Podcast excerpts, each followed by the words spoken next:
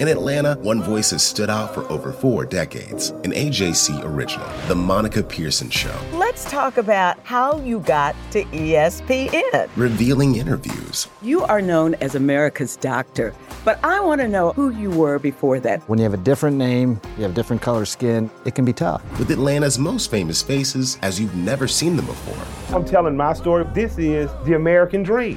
The Monica Pearson Show streaming now on AJC.com.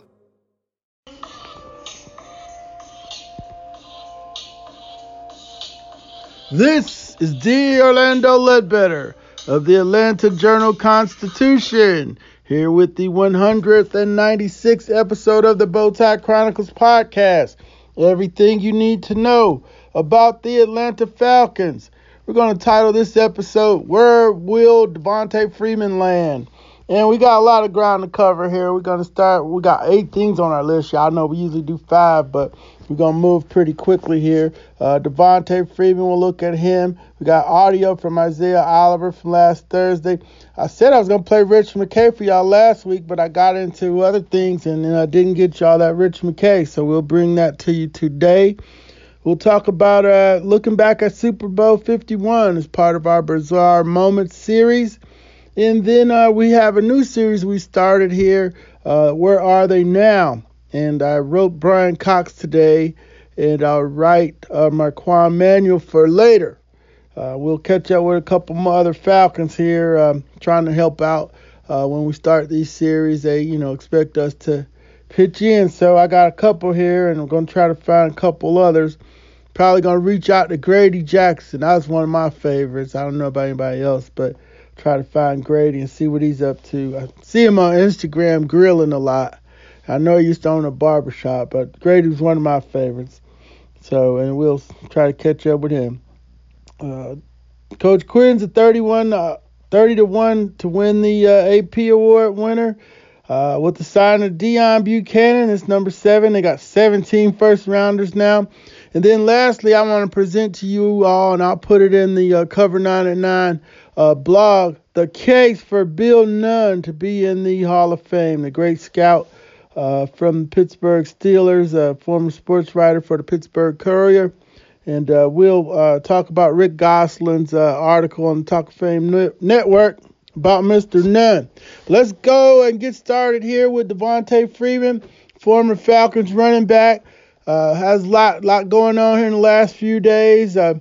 Allegedly turned down a offer from Seattle that was up worth up to four million, according to Mike Silver NFL Network. Adam Caplan uh, also was reporting on this uh, too. Uh, you know, uh, uh, so four million. Gurley got six.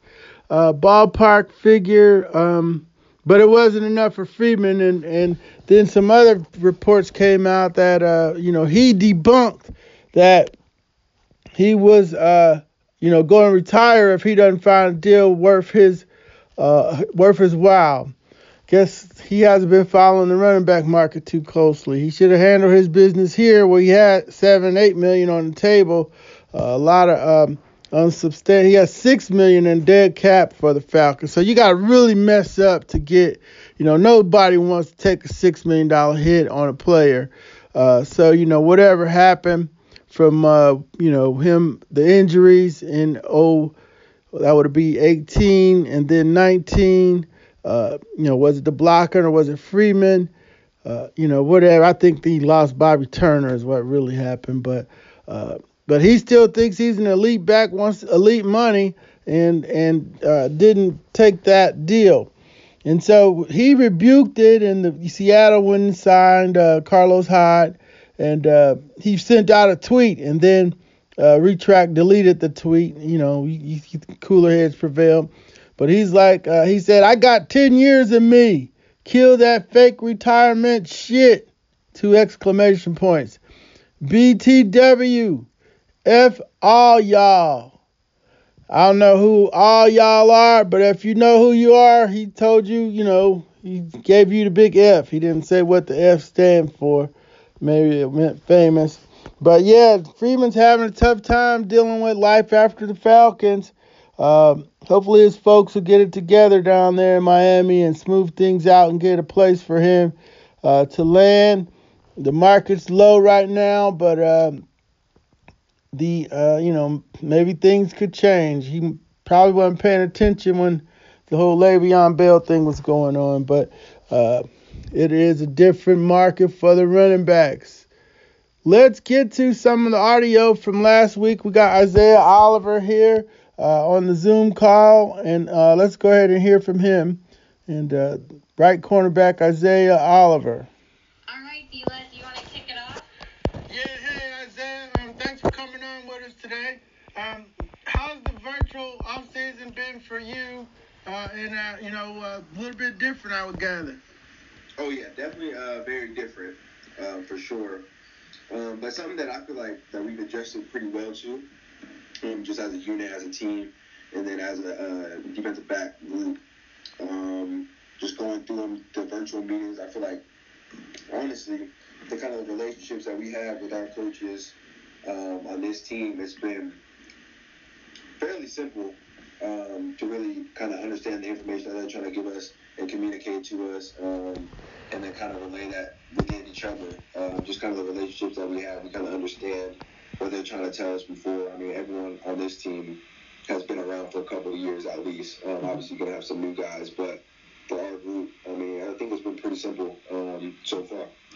And uh, where are you working out at? And uh, are you in California, Colorado, here, or and uh, you know what was your um, point of attack message, point of attack tape message, and how are you trying to attack that uh, in this you know kind of different off season?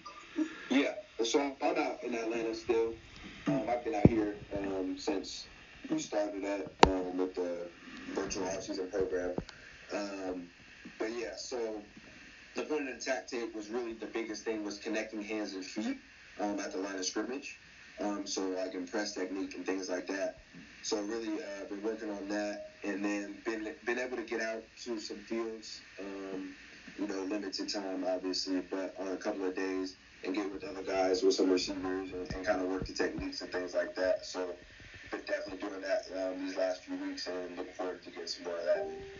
Thanks, Isaiah. Yep, no problem. Thanks, Dylan. Vaughn? There's uh, our talk there with Isaiah Oliver's point of attack tape, hands and feet, so he could press at the line of scrimmage.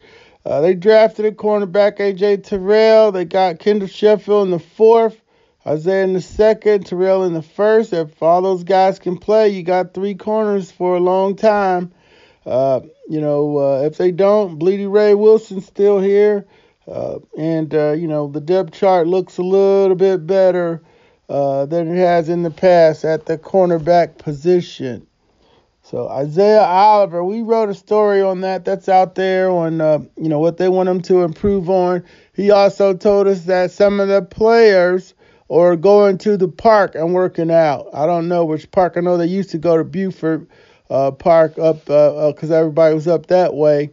But uh, I don't know where they're going and uh, working out, getting some receiver drills and, and uh, D-back drills going. Uh, the guys he mentioned, some of the guys, uh, Devin Gray. Of course, the big name was Calvin Ridley was out there working with him. So uh, that was Isaiah Oliver. Let's go and go to uh, Rich McKay, the president. He was talking about the opening of the buildings last week.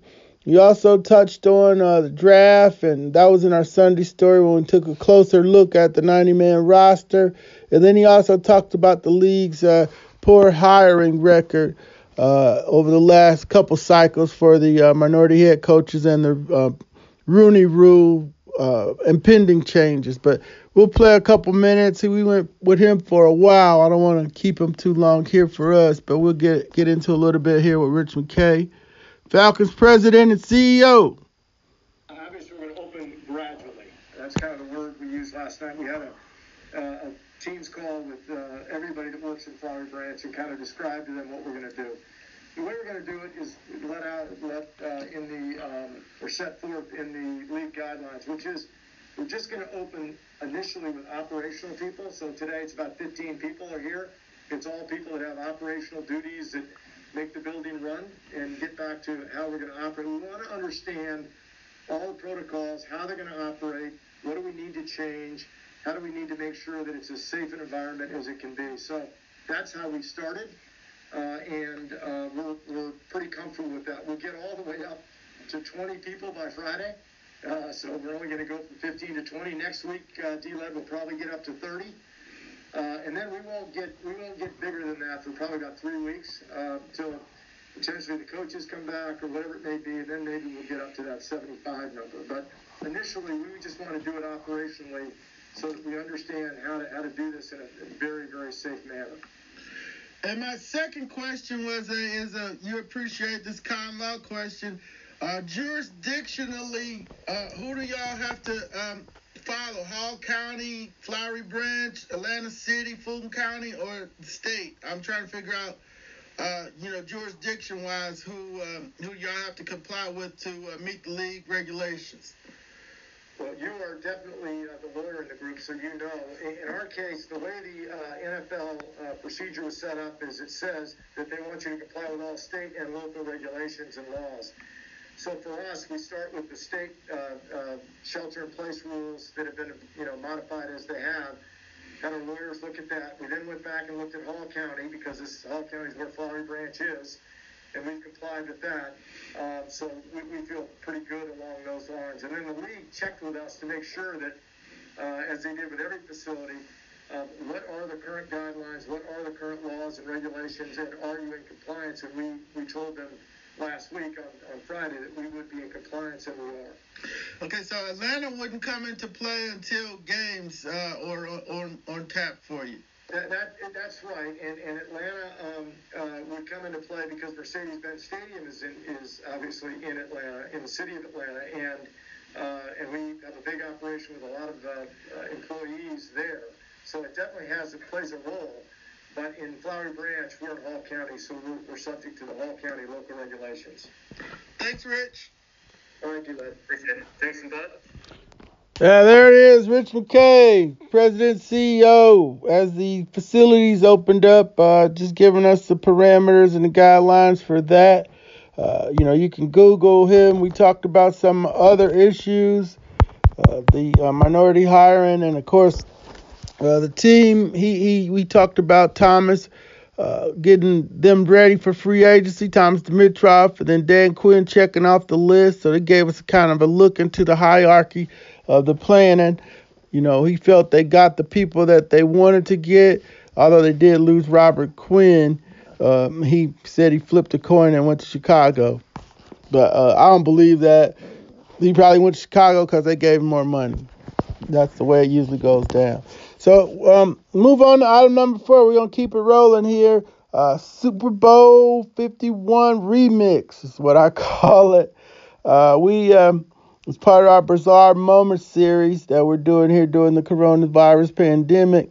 We couldn't do the bizarre moments without talking about Super Bowl 51. So, uh, you know, I interviewed Coach Shanahan at the Super Bowl. He finally admitted that that uh, pass play on uh, second and uh, uh, second and 11 from the 23 was a bad call. So that was a major breakthrough three years later.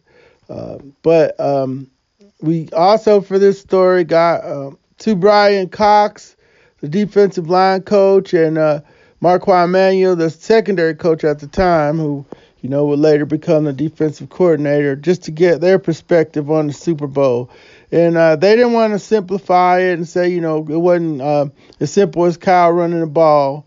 They would have won the Super Bowl, although you know that's the what the analysts are going to say. That's how history's going to say. That's what history's going to look at it. But you know, they did the whole team game. Uh, you know, you got to look yourself in the mirror. Coach Cox said he could have rotated the line better. Uh, you know, he had five sacks, nine quarterback hits on Brady, so his guys were ready to play. But uh, hey, they needed six sacks and ten hits, and they, they didn't get it. Uh, but I looked at the numbers. It looked like he had rotated them though. So I went back. Uh, it was 99 plays. I think Vic played the most at 71. Beasley and uh, Grady was 57 plays. So he got he he rested. I don't know if he would have rested him more because I mean he was playing Joe Vellano and hadn't even Ben Garland in there uh, on on a on a snap. So Uh, I thought he, I thought he, I thought he rotated himself, but but that's what he came up with. I can't argue with him. And then Marquand was like, hey, you know, you gotta, you gotta finish. You gotta focus and finish. They didn't finish. Uh, he talked about a pass Robert drop. If Robert catches that pass, I don't know if that was the Edelman pass or um, and I, I got to go look at the last drive because he said he he said even to the last drive, even to the last play, they had a chance to win. I don't know. I didn't see it like that. You know, once it uh, it was it came down to two big, uh, you know, really three big turning points and some bad coaching decisions. But we went through our five reasons and we talked to them about what what they, from their vantage point, what happened, and it was pretty. Uh, you know, it was pretty interesting to hear something new from the coaches who were there uh, in the game. Uh, you know, we hadn't heard much from Coach Dan. Uh, you know, other than they were going to be aggressive and rip it. I don't know if they, I don't know if they could have audible, if he could have stopped the play, uh, timeout. You didn't want to call timeout because uh, you've been helping them out. But um, you know, Ryan, I don't know if he could have checked that into a run. But uh, Kyle was saying he he was hoping they could throw it away, but they had a pretty good pass rush and couldn't couldn't get that done. Then y'all know what happened after that. Um, you get the Jake Matthews penalty, pass to Gabriel, and they're out of field goal range. So uh, the Super Bowl 51 remix uh, through the eyes of Brian Cox and uh, and Marquand Manuel, we ran that. Uh, you can Google those names and get that story, or go to ajc.com or our Atlanta Falcons News Now page. So, segue right into our new series we have coming up. Where are they now? Uh, I wrote Brian Cox today. I mean, he he pushed Vic Beasley to 15.5 sacks. He helped de- develop Grady Jarrett. Probably didn't do too good a job with Ra'Shede, Ra'Shede Hageman. He admits that. But he hasn't coached a game since coaching in the Super Bowl. So, I mean, this coaching thing is funny. Uh, but he said he's been out for four years waiting for the phone to ring. And, um, you know, during that time, he's been, you know, self analyzing this. I can't give the whole story away. I don't know when it's running. But, yeah, be on the lookout for that one. Uh, Brian Cox, where are they now? Former Falcons defensive line coach, former player for 12 years, three time Pro Bowler. Son is up in Buffalo. Brian Cox Jr. played at uh, Florida. And Marquand is going to Philly. You know, he when he left, you know, they don't, you know, make the, the coaches available. But, uh, you know, I, I called him, saw him at the combine. We chatted, caught up. Called him, said, "Hey, I want to do this. Where are they now?" Story. Talk a little bit about the Super Bowl, and he's like, uh, "I was like, hey, you want to talk about how it ended?" He's like, "Sure." He, he makes me feel old calling me Mr. Ledbetter, but uh, Mr. Ledbetter, sure, no problem. Uh, you know, we talked about his relationship with Quinn and how that happened. He was on a one-year contract. Uh, but yeah, I don't want to give it all away, but be on the lookout for those two. Eh? Uh, pretty good stories on uh, where these guys are now, what went down here in the A, uh, what they hope to, what they've been doing. Uh, Marquand, well, I don't want to give it away, but anyway, he was coaching his little league team down in Pembroke Pines, so you know we had to talk about that. Uh, Pembroke Pine uh, Bengals. So be on lookout for those. Uh, I'm gonna take my time and do a good job with them for, uh, uh, you know, make sure that um, uh, you know, folks get to know where they are and what they're doing. Some came out today from my gambling folks. I guess you could get odds on anything if you're just a de- degenerate and uh, like to bet. Uh, but they're trying to get betting laws changed here in the state of Georgia. Uh, but uh, one thing you can bet on right now is Coach Dan Quinn's 30 to 1 odds to win the AP Coach of the Year award. And uh, he's 18th. It's uh, 18 people in front of him to win that award. And uh, let me see who was first. Belichick and Bruce Arians were one and two. And then there's a group of five at 18 with Quinn, uh, Coach Quinn. So if you, you know, that's your thing, uh, we put it online. You can go get it uh, and go uh, bet that for yourself. We just got two more here. We're going to wrap up with uh, Deone Bucannon being signed and uh, the great Bill Nunn. Deone, when he was signed, came came out of Washington State, hard hitting guy. Terry Robiskie turned me on to him at the Senior Bowl. I was like, who can play? He's like, all right, I like this guy, I like this guy. Um, uh, Deone was one of the guys, so I went and interviewed and got his picture. Uh, I put that in the signing story here from Combine. But Deone gives him 17. The Falcons now on the 90 man roster have 17 players who were selected in the first round of the draft. Are 11 on offense and six on defense. So here are the uh, here are the players that picked up just this year. Uh, first, cornerback AJ Terrell, 16 overall in the draft. And then out on the out on the free agency streets, they uh, in trading market, they picked up Deone, who was 27th overall in 2014, safety college, kind of box linebacker now. So you know he could play some big nickel and uh, you know those things for the Falcons. Uh, Dante Fowler, you know, they could put him on tight ends. He could jack him up, you know, play, be sturdy in the run game, all kind of messy stuff that, you know, they try to do. And teams try to spread you out and then power at you. You got to have some power cats in there, and he's one of those. Uh, Dante Fowler, DN, third overall in 2015. Todd Gurley, running back, 10th, 2015 overall. Laquan Treadwell, wide receiver, two, to 23rd overall, 2016. Defensive end Charles Harris, uh, 22nd overall, 2017. And then, of course, they traded for Hayden Hurst, the tight end, 25th overall in 2018.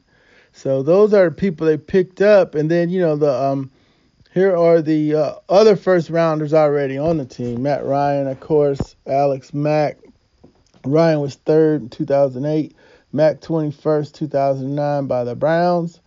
Julio Jones is sixth overall, 2011. Uh, guard James Carpenter, 25th, 2011. Uh, Jake Matthews, 6th, 2014. Keanu Neal, safeties, Keanu Neal, 17th, 2016. Defensive end, Takkarist McKinley, 26th, 2017. Uh, wide receiver Calvin Ridley, 26, 2018. Uh, right guard Chris Lindstrom, 14 overall last year.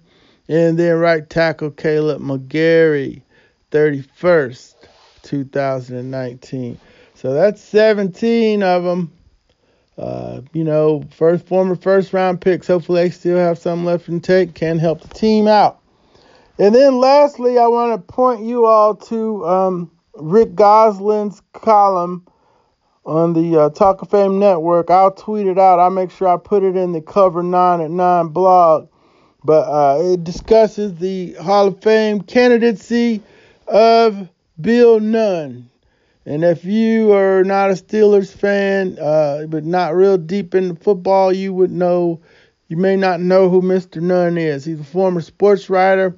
He was the uh, sports editor of the Pittsburgh Courier.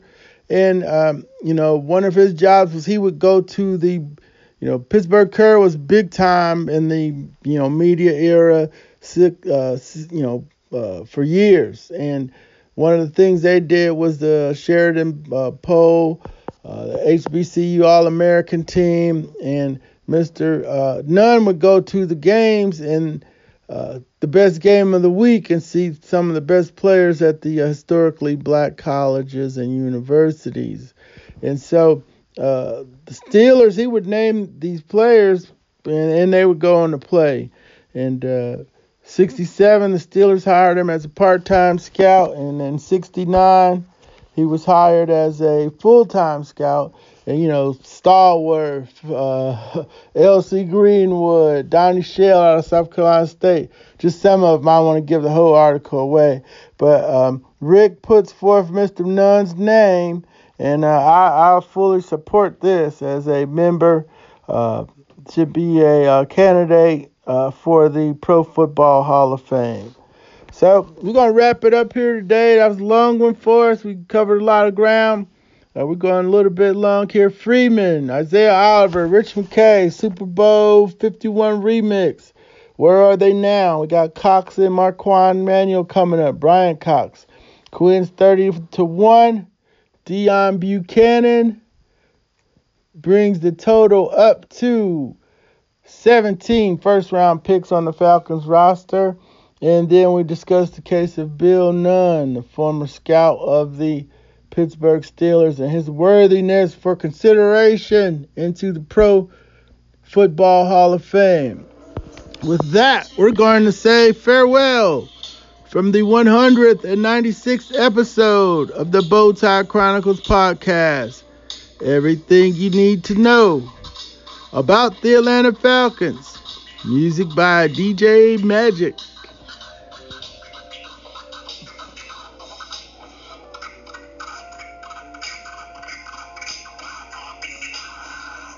The Atlanta Journal Constitution is taking Georgia political coverage to the next level. Now, Georgia's smartest political team is adding Hall of Fame political broadcaster Bill Nigut. I am beyond thrilled to be joining the remarkable political team at the AJC. And with the year that we have unfolding in politics, it's going to be an exciting ride. Read Bill Nigut's expert insight on AJC.com and listen to the Politically Georgia podcast with me, Greg Bluestein. And me, Patricia Murphy. And me, Tia Mitchell. Hear new episodes every weekday. Only from the Atlanta Journal Constitution. Hip hop is a product of black people.